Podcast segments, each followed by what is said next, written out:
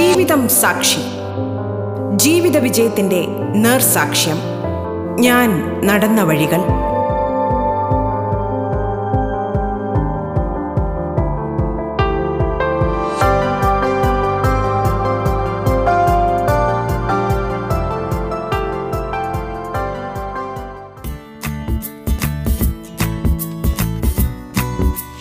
നമസ്കാരം പ്രിയ ശ്രോതാക്കളെ. ജീവിതം സാക്ഷിയിലേക്ക് സ്വാഗതം.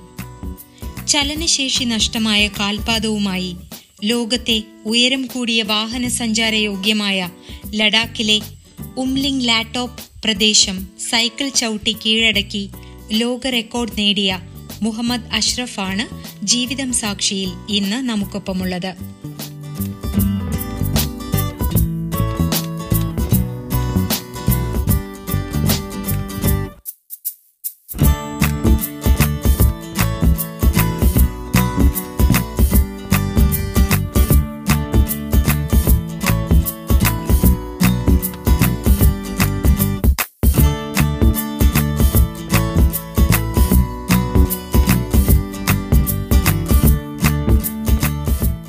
റേഡിയോ കേരളയുടെ എല്ലാ ശ്രോതാക്കൾക്കും എന്റെ നമസ്കാരം.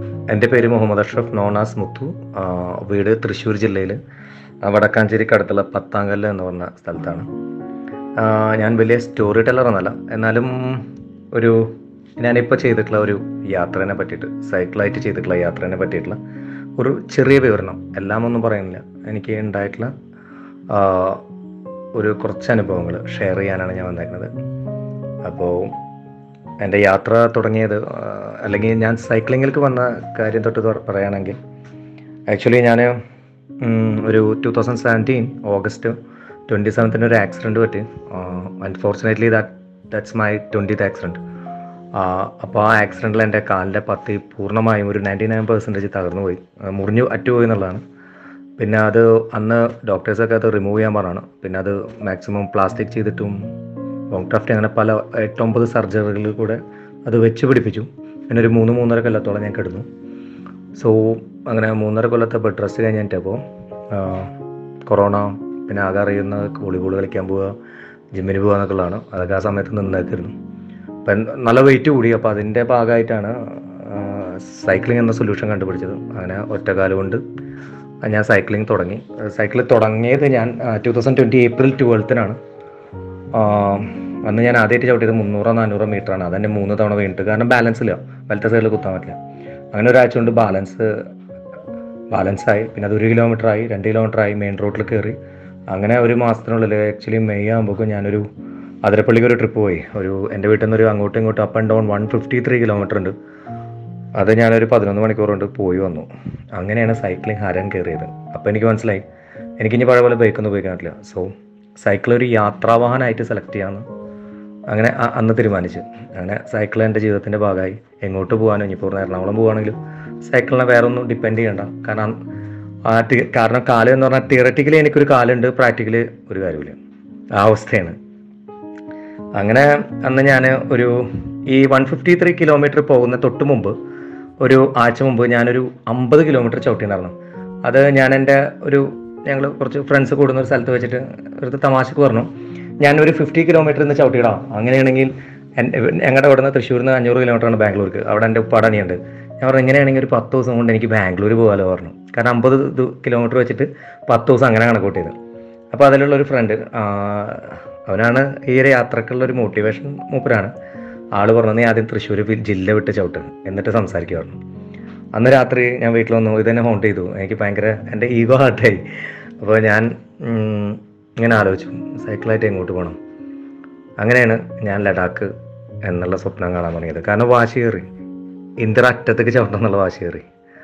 ആ തൃശ്ശൂർ ജില്ല വിടുക എന്നല്ല. ഏ സൈക്കിളായിട്ട് ഇന്ത്യയിൽ എവിടെ പോകാൻ പറ്റും? അതിന്റെ അറ്റം വരെ പോകണമെന്ന്. ലഡാ അന്നത്തെ അന്ന് സ്വപ്നം കണ്ടത് ലഡാക്കിലത്തെ പാകിസ്ഥാൻ ബോർഡർ ആയിട്ടുള്ള അത് നയന്റീൻ സെവന്റി വണ്ണിൽ നമ്മൾ ക്യാപ്ചർ ചെയ്ത ക്യാപ്ചർ ചെയ്ത അഞ്ച് ഗ്രാമങ്ങളിലത്തെ ഒരു ഗ്രാമം താങ്. അതാണ് പാകിസ്ഥാൻ ഇന്ത്യയുടെ ലാസ്റ്റ് വില്ലേജ് എന്നറിയാം. അതിന്റെ തൊട്ടപ്പുറത്ത് പാകിസ്ഥാനാണ്. അതുവരെ ചവിട്ടാൻ പ്ലാൻ ചെയ്തു. പ്രാക്ടീസ് തുടങ്ങി.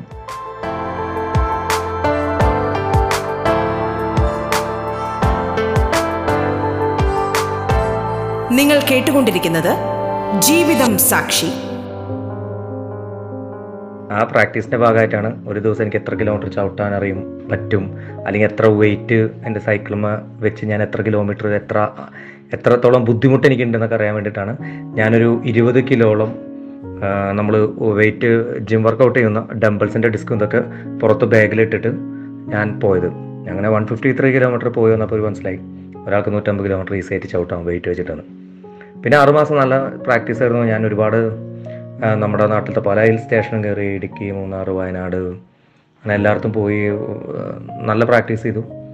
അങ്ങനെ ഞാൻ ലഡാക്കിലേക്ക് പോകാമെന്ന് തീരുമാനിച്ച ആ സമയത്ത് അതായത് ഒരു ഓഗസ്റ്റിലൊക്കെ പോകാമെന്ന് വിചാരിച്ചായിരുന്നു.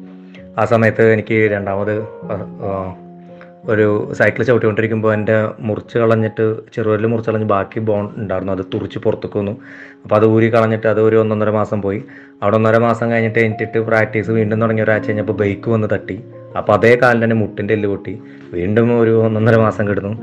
വീണ്ടും എനിട്ടിട്ട് ഒരു ഒന്നൊ ഒന്നൊന്നര ആഴ്ച പ്രാക്ടീസ് ചെയ്തപ്പോൾ കൊറോണ വന്നു. കൊറോണ ഒരു നാൽപ്പത്തഞ്ച് ദിവസത്തോളം തൃശ്ശൂർ മെഡിക്കൽ കിടന്നു. കാരണം അത്ര സ്ട്രോങ് ആയിരുന്നു. പിന്നെ ക്വാറന്റൈനൊക്കെ കഴിഞ്ഞ് വരുമ്പോഴേക്കും ലഡാക്കിൽ റോഡൊക്കെ ക്ലോസ് ആയി പോകാൻ പറ്റാത്ത അവസ്ഥയായി ഡിസംബറൊക്കെ ആയി. സോ വീണ്ടും ഞാൻ വെയിറ്റ് ചെയ്തു. ഈ വർഷം ടു തൗസൻഡ് ട്വന്റി വൺ ഏകദേശം ജൂലൈ ആയപ്പോൾ ഞാൻ പ്ലാൻ ചെയ്തു. ഒരു പ്ലാൻ ചെയ്ത് കൃത്യം ആറാമത്തെ ദിവസം ഞാൻ യാത്ര തുടങ്ങി. തൃശ്ശൂർ വടക്കുന്നാഥൻ അമ്പലത്തിന്റെ ഫ്രണ്ടിൽ നിന്നാണ് യാത്ര തുടങ്ങിയത്. അവിടെ നേരെ കോയമ്പത്തൂർ പാലക്കാട് അല്ല പാലക്കാട് കോയമ്പത്തൂർ ഈ റോഡ് ബാംഗ്ലൂർ ഹൈദരാബാദ് നാഗ്പൂർ ഗോളിയാർ ഡൽഹി ശ്രീനഗർ വഴി അതായിരുന്നു ഞാൻ പോയത്. അതിൽ പോകുന്ന സ്ഥലത്ത് ഫസ്റ്റ് ഒരു എല്ലാ സ്ഥലത്തു നിന്നും എനിക്ക് നല്ല സപ്പോർട്ട് ഉണ്ടായിരുന്നു കേട്ടോ കാരണം ഒരുപാട് ആൾക്കാർ സഹായിച്ചിട്ടുണ്ട്. എന്നും ടെന്റൊന്നും അടിക്കേണ്ടി വന്നിട്ടില്ല. ഒരുപാട് ആൾക്കാർ റൂം ശരിയാക്കി തന്നു. റോട്ടറിയുടെ സപ്പോർട്ട് ഉണ്ടായിരുന്നു. പിന്നെ യാത്ര തുടങ്ങുമ്പോൾ തന്നെ എന്റെ ട്രാവലബിലത്തെ കുറച്ച് സുഹൃത്തുക്കൾ സഹായിച്ചു. പിന്നെ യാത്ര തുടങ്ങി അന്ന് തൊട്ടിട്ട് എനിക്ക് നല്ലൊരു എമൗണ്ട് ആവശ്യമാണല്ലോ. അത് ഇൻലിവൻ പ്രോസ്തറ്റിക് ലഗിന്റെ കമ്പനിയുടെ ഓണർ സതീഷ് വാര്യർ അദ്ദേഹം സഹായിച്ചു. പിന്നെ ഏകദേശം ശ്രീനഗറിലെത്തിയപ്പോൾ യു ഐ അഷ്റഫ് കൂട്ടായ്മ അവരും വളരെ കാര്യമായിട്ട് സഹായിച്ചു. അതിൽ എനിക്കൊരു ബുദ്ധിമുട്ട് നേരിട്ടത് ഗോളിയാറിലെത്തിയപ്പോൾ എനിക്ക് നന്നായിട്ട് ഇൻഫെക്റ്റഡ് ആയി. ഞാൻ നന്നായിട്ട് ഇൻഫെക്റ്റഡ് ആയി. കാരണം എനിക്ക് ആസ്മറ്റിക്കിന്റെ ഒരു പ്രോബ്ലം ചെറുപ്പം തൊട്ടുള്ളതാണ് പക്ഷേ ഒരു എട്ടൊമ്പത് കൊല്ലമായിട്ട് ശല്യമില്ല. കാരണം എന്റെ ലൈഫ് സ്റ്റൈൽ അങ്ങനെയാണ്. കാരണം ആസ്മ എന്ന് പറഞ്ഞ ഒരു ഉറങ്ങിക്കിടക്കുന്ന സിംഹമാണ്. ആ ഉറങ്ങിക്കിടക്കുകയാണെങ്കിൽ അവിടെ കിടന്നോളും അതിനെ തൊട്ട് ഉണർത്തിയാനാണ് പ്രശ്നം. അതുകൊണ്ട് അതിനെ ഇളക്കാത്ത രീതിയിൽ ഇങ്ങനെ കൊണ്ടു നടക്കായിരുന്നു പക്ഷേ ഞാൻ ഈ യാത്രയിൽ ഒന്നും ശ്രദ്ധിച്ചൊന്നുമില്ല. കാരണം സൈക്കിൾ ഓട്ടുമ്പോൾ മാസ്ക് ഇട്ട് കഴിഞ്ഞ് കഴിഞ്ഞാൽ എനിക്ക് കണ്ണാടയും വെച്ചിട്ടുണ്ട്. കണ്ണ് കാഴ്ച നല്ല കുറവാണ് അപ്പോൾ ഈ ആവി ഫോഗ് പിടിക്കും. അപ്പോൾ മാസ്കും താത്തിയിട്ടും. പിന്നെ ലോറിയുടെ പിന്നിൽ ഡ്രാഫ്റ്റിങ്ങും ഈ പൊടി പുക എയർ പൊല്യൂഷൻസ് തോന്നിയ സമയത്തുള്ള ഭക്ഷണം പല പല എന്നും ഹോട്ടലല്ലേ എങ്ങനെയോ ഇൻഫെക്റ്റഡ് ആയി. ഗോളിയാറിൽ ശരിക്കും സ്റ്റെക്കായി ആക്ച്വലി അവർ ഞാൻ കേരളത്തിൽ നിന്ന് കൂടിയല്ലേ വരുന്നത്. അപ്പോൾ അവർ കൊറോണ എന്ന് സംശയിച്ചു ഒരു R T P C R എടുത്തു. ഒരു സ്ഥലത്ത് അവർ ഇവിടെ നിന്ന് പുറത്തേക്ക് ഇറങ്ങരുത് പറഞ്ഞിട്ട് ഒരു സ്ഥലത്ത് റൂം എടുത്ത് റൂമിൽ ലോഡ്ജിൽ നിന്ന് പുറത്തേക്ക് ഇറങ്ങരുത് പറഞ്ഞു. അവിടെ നിന്നു. അപ്പോൾ ഞാനിങ്ങനെ ഈ ഒരു വിവരം ഒരു ഫേസ്ബുക്ക് പേജുണ്ട് സൈക്ലിങ്ങിന്റെ ഞാൻ നല്ല ആക്റ്റീവാണ് അതിൽ പോസ്റ്റ് ചെയ്തിട്ടുണ്ടായിരുന്നു. അത് കണ്ടിട്ട് അവിടുത്തെ ഐ എ എസ് ഓഫീസറും മധ്യപ്രദേശിന്റെ principal general secretary Jaideep Shah വന്നു എന്നെ റൂമിൽ നിന്ന് അവിടുന്ന് ഇവിടുത്തെ ആളെ വീട്ടിലുണ്ടായി അവിടെ ഒരാഴ്ച നിർത്തി. എന്നെ വളരെ സ്വന്തം അനിയനെ നോക്കുന്ന പോലെ നല്ല കാര്യമായിട്ട് ട്രീറ്റ് ചെയ്തു. ഡോക്ടറൊക്കെ അങ്ങോട്ട് വിളിച്ചു വരുത്തി. എന്നിട്ട് എന്റെ ഹെൽത്ത് ഓക്കെ എന്ന് ഡോക്ടർ പറഞ്ഞതിന് ശേഷമാണ് ആൾ അവിടെ വിട്ടത്. അവിടുന്ന് വീണ്ടും യാത്ര തുറന്നു ഡൽഹിയിലെത്തിയപ്പോൾ വീണ്ടും അസുഖം കൂടി. അവിടെ രണ്ട് മൂന്ന് ദിവസം കിടന്നു. കുറച്ച് കുറഞ്ഞപ്പോൾ വീണ്ടും ഞാൻ യാത്ര തുടങ്ങി. അമൃതസർ എത്തി. അവിടെ വീണ്ടും അസുഖം കൂടി. ശ്വാസം മുട്ട് കൂടിക്കൊണ്ടിരിക്കുകയാണ്. അപ്പോൾ ഞാൻ നാട്ടിലേക്ക് നാട്ടിലുള്ള ഒരുപാട് ഫ്രണ്ട്സ് ഡോക്ടേഴ്സ് അറിയുന്ന ആൾക്കാരുണ്ട്. അവരടുത്ത് ചോദിച്ചു. അപ്പോൾ അവർക്ക് ഈ അവരുടെ അപ്ഡേറ്റ് ഉണ്ടായിരുന്നു കോളിയാർത്ത കാര്യം ഡൽഹിത്തെ കാര്യമൊക്കെ. അപ്പോൾ അവർ പറഞ്ഞു ഈ അസുഖം മാറുന്നില്ല ഇനി നീ യാത്ര തുടരരുത്. കാരണം ലഡാക്ക് എന്ന് പറഞ്ഞാൽ ലെൻസിന് ഏറ്റവും കൂടുതൽ കപ്പാസിറ്റി വേണ്ട സ്ഥലമാണ്. കാരണം അവിടെ ഓക്സിജൻ കുറവാണ്. റിസ്ക് എടുക്കേണ്ട അത്ര ആയില്ലേ? ഇനി നോക്കാമെന്ന് പറഞ്ഞു. അപ്പോൾ ഞാൻ ചിന്തിച്ചു എന്തായാലും ഇത്ര കിലോമീറ്റർ ചോട്ടി അമൃതസർ എത്തി പഞ്ചാബ് എത്തി. ഞാൻ പറഞ്ഞു തിരിച്ചു വരവ് തിരിച്ചു വരാൻ മാത്രം നിങ്ങൾ പറയരുത്. എന്തെങ്കിലും സൊല്യൂഷൻ പറഞ്ഞാൽ പറഞ്ഞു ലാസ്റ്റ് കുറേ ഞാൻ അവരെ പറഞ്ഞ് കൺവിൻസ് ഒക്കെ ചെയ്ത് ഫോഴ്സ് ചെയ്തപ്പോൾ അവർ പറഞ്ഞു എന്നാൽ ഇൻഹേലർ എടുക്കാൻ പറഞ്ഞു. രണ്ട് ടൈപ്പ് ഇൻഹേലർ അടുത്തത് അല്ല ഒന്നിൽ സ്റ്റിറോയിഡ് കണ്ടന്റ് ഉള്ളതാണ്. പിന്നെ കുറേ ആന്റിബയോട്ടിക് ഇതൊക്കെ എടുത്തിട്ട് വീണ്ടും ചവിട്ടൽ തുടങ്ങി. ഞാൻ നന്നായിട്ട് മെഡിറ്റേഷൻ ചെയ്യാറുണ്ടായിരുന്നു. രാവിലെ ഒന്ന് മെഡിറ്റേഷൻ ചെയ്യും. പിന്നെ ഇൻഹേലർ ഒരു ദിവസം ഒരെണ്ണം രണ്ട് തവണ ഒരെണ്ണം നാല് തവണ പിന്നെ മൂന്ന് നേരം ആന്റിബയോട്ടിക്കും കഴിച്ച് ചവിട്ടൽ തുടങ്ങി.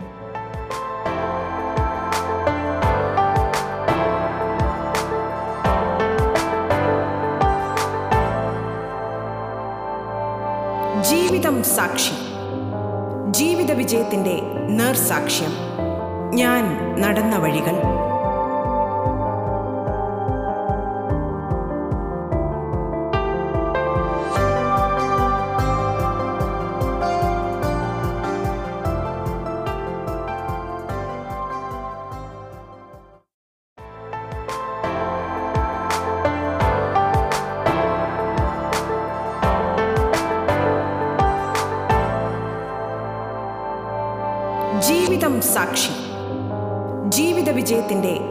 നേർസാക്ഷ്യം ഞാൻ നടന്ന വഴികൾ.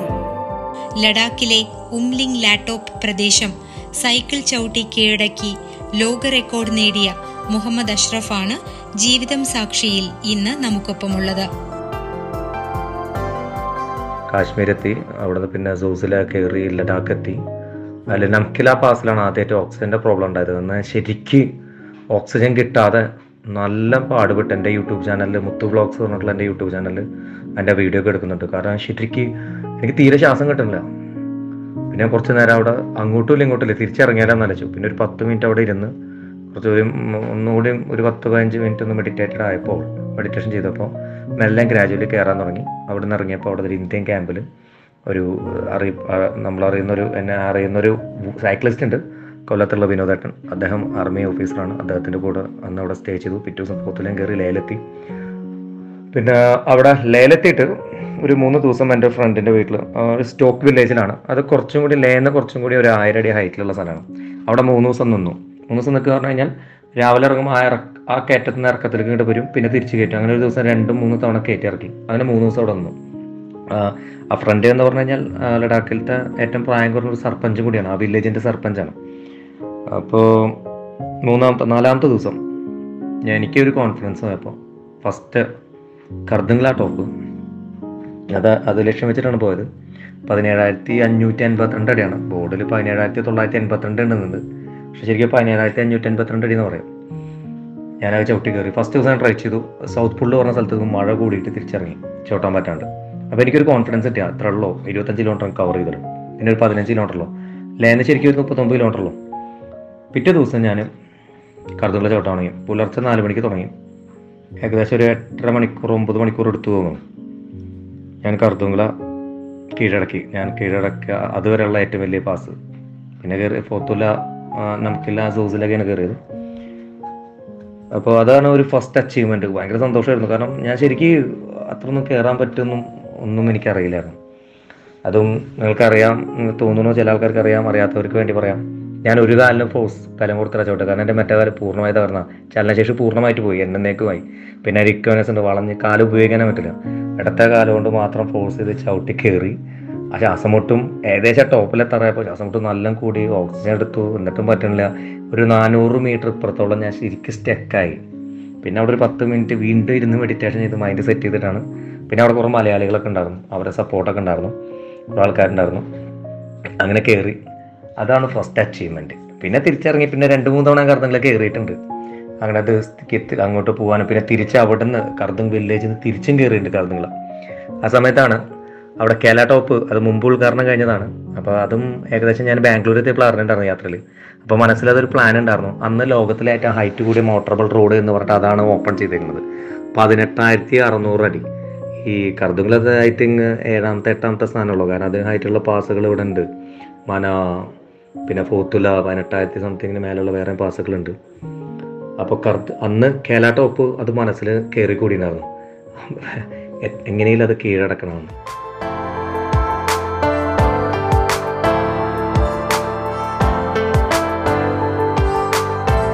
നിങ്ങൾ കേട്ടുകൊണ്ടിരിക്കുന്നത് ജീവിതം സാക്ഷി. അങ്ങനെ ഞാൻ പ്ലാൻ ചെയ്തു. അത് നമ്മൾ ശക്തി വില്ലേജിൽ നിന്ന് ചങ്ങല കയറുന്ന വഴിയിൽ ഒരു ഇരുപത് കിലോമീറ്റർ കഴിഞ്ഞ് കഴിഞ്ഞാൽ ചങ്ങല കയറ്റം തുടങ്ങിയിട്ട് ഇരുപത് കിലോമീറ്റർ കഴിഞ്ഞ് കഴിഞ്ഞാൽ റൈറ്റിലേക്ക് ഒരു വഴിയുണ്ട്. അത് പാങ്കോങ് ലേക്കിന് പാങ്കോങ് ലേക്കിലേക്കുള്ള നാൽപ്പത് കിലോമീറ്റർ കുറയ്ക്കുന്ന ഒരു ഷോർട്ട് കട്ടാണ് പതിനെട്ടായിരത്തി അറുന്നൂറ് അടിയുണ്ട്. ഞാനത് ചവിട്ടാൻ അതൊരു വലിയ അനുഭവം. അതെങ്ങനെ പറയാം? അത് ഞാൻ ഒരു പ്ലാനില്ലാണ്ട് കയറി ഏകദേശം ഒരു മൂന്ന് മണിക്കാ തോന്നുന്നു അതിന്റെ കയറ്റം കയറാൻ തുടങ്ങിയത് കുറച്ചുള്ളൂ. അവിടെ റോഡ് ഭയങ്കര മോശമാണ് ഭയങ്കര അപകടമാണ്. ലാൻഡ് സ്ലൈഡിങ് നല്ല ഉണ്ട് അവിടെ മനുഷ്യന്മാരാരുമില്ല ജസ്റ്റ് വെട്ടിയിട്ടുള്ളൂ ടാറിങ് ഒന്നുമില്ല. ആകെ മണ്ണും കല്ലും ഇതൊക്കെയാണ്. ഞാൻ കുറേ ചവിട്ടിയിട്ടും ഈ ഒറ്റക്കാലം കൊണ്ട് ഞുണ്ടിയിട്ടും തള്ളിയിട്ടും വേദന സഹിച്ച് ഞാൻ കയറി ഏകദേശം ഞാൻ ഒരു അഞ്ചരായപ്പോൾ പാസിന്റെ ഒരു ഒന്നൊന്നര കിലോമീറ്റർ അതിന്റെ ടോപ്പ് കാണാണ്ട് ഒന്നര കിലോമീറ്റർ പുറത്ത് വെച്ചിട്ട് സ്നോഫാൾ ഉണ്ടായി. പക്ഷേ നമുക്ക് പ്രഡിക്റ്റ് ചെയ്യാൻ പറ്റില്ല ലഡാക്കിലത്തെ ക്ലൈമറ്റ് ഞാൻ ആ കുറച്ചുകൂടി ഫ്രണ്ടിലേക്ക് പോയി. പത്ത് മിനിറ്റിന്റെ ഉള്ളിൽ സ്നോഫാൾ ഭയങ്കരമായിട്ട് കൂടി.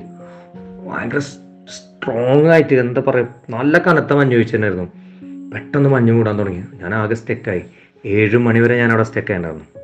കാരണം എനിക്ക് അങ്ങോട്ടും ഇല്ല ഇങ്ങോട്ടും ഇല്ല. എന്ത് ചെയ്യണം? മരിച്ചു എന്ന് ഞാൻ തന്നെ ഉറപ്പിച്ചു. കാരണം പിന്നെ എന്തായാലും മരിക്കാൻ പോവാണ്. ഒരു ശ്രമം എന്നുള്ള രീതിയിൽ അവിടെ നിന്ന് രക്ഷപ്പെട്ടു വരണ്ടേ അവിടുന്ന് എങ്ങനെയൊക്കെ തള്ളി മറഞ്ഞും എങ്ങനെയൊക്കെ എഴഞ്ഞും വേദന സഹിച്ച് കാലൊക്കെ കുത്തി കഷ്ടപ്പെട്ട് ഞാൻ റോട്ടിലേക്ക് എത്തി അവിടുന്ന് പിന്നെ ശൃംഗാർ ആർമി ക്യാമ്പ് ഉണ്ട്.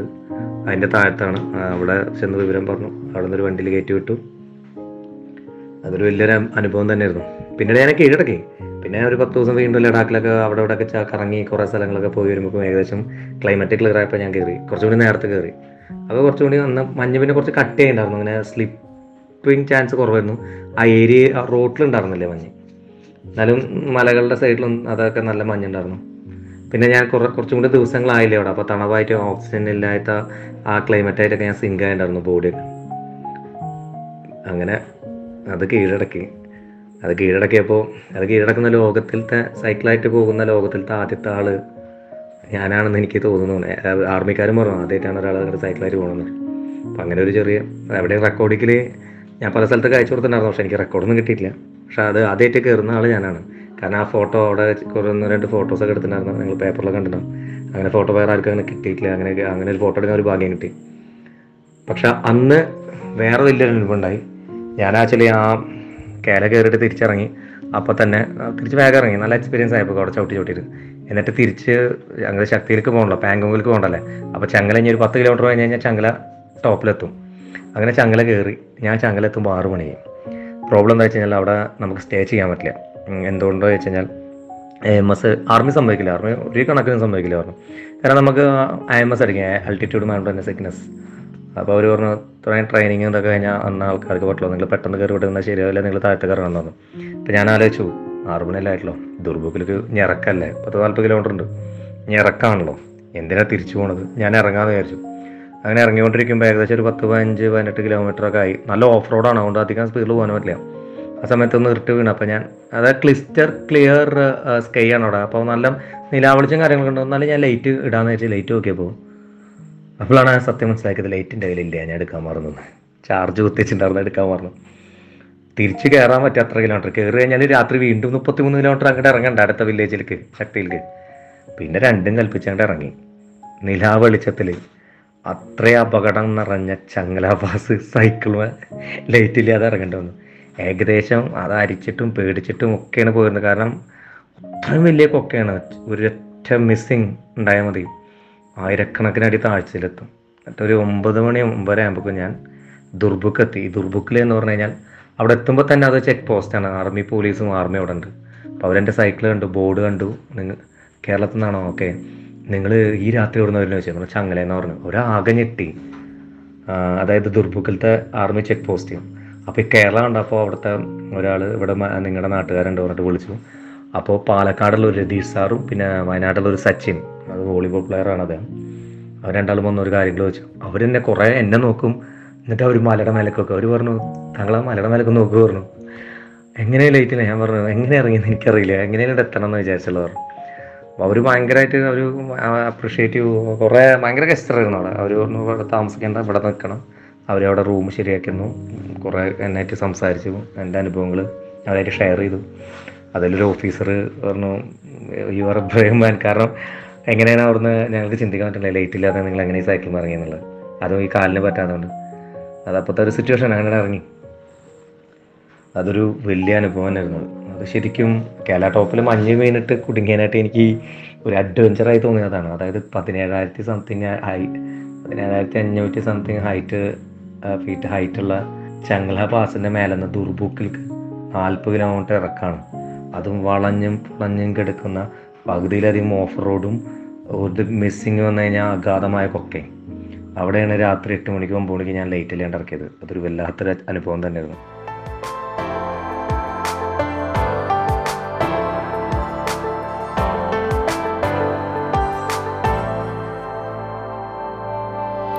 ജീവിതം സാക്ഷി. ജീവിത വിജയത്തിന്റെ നേർസാക്ഷ്യം. ഞാൻ നടന്ന വഴികൾ. ജീവിതം സാക്ഷിയുടെ ഈ അധ്യായം പൂർണമാകുന്നു.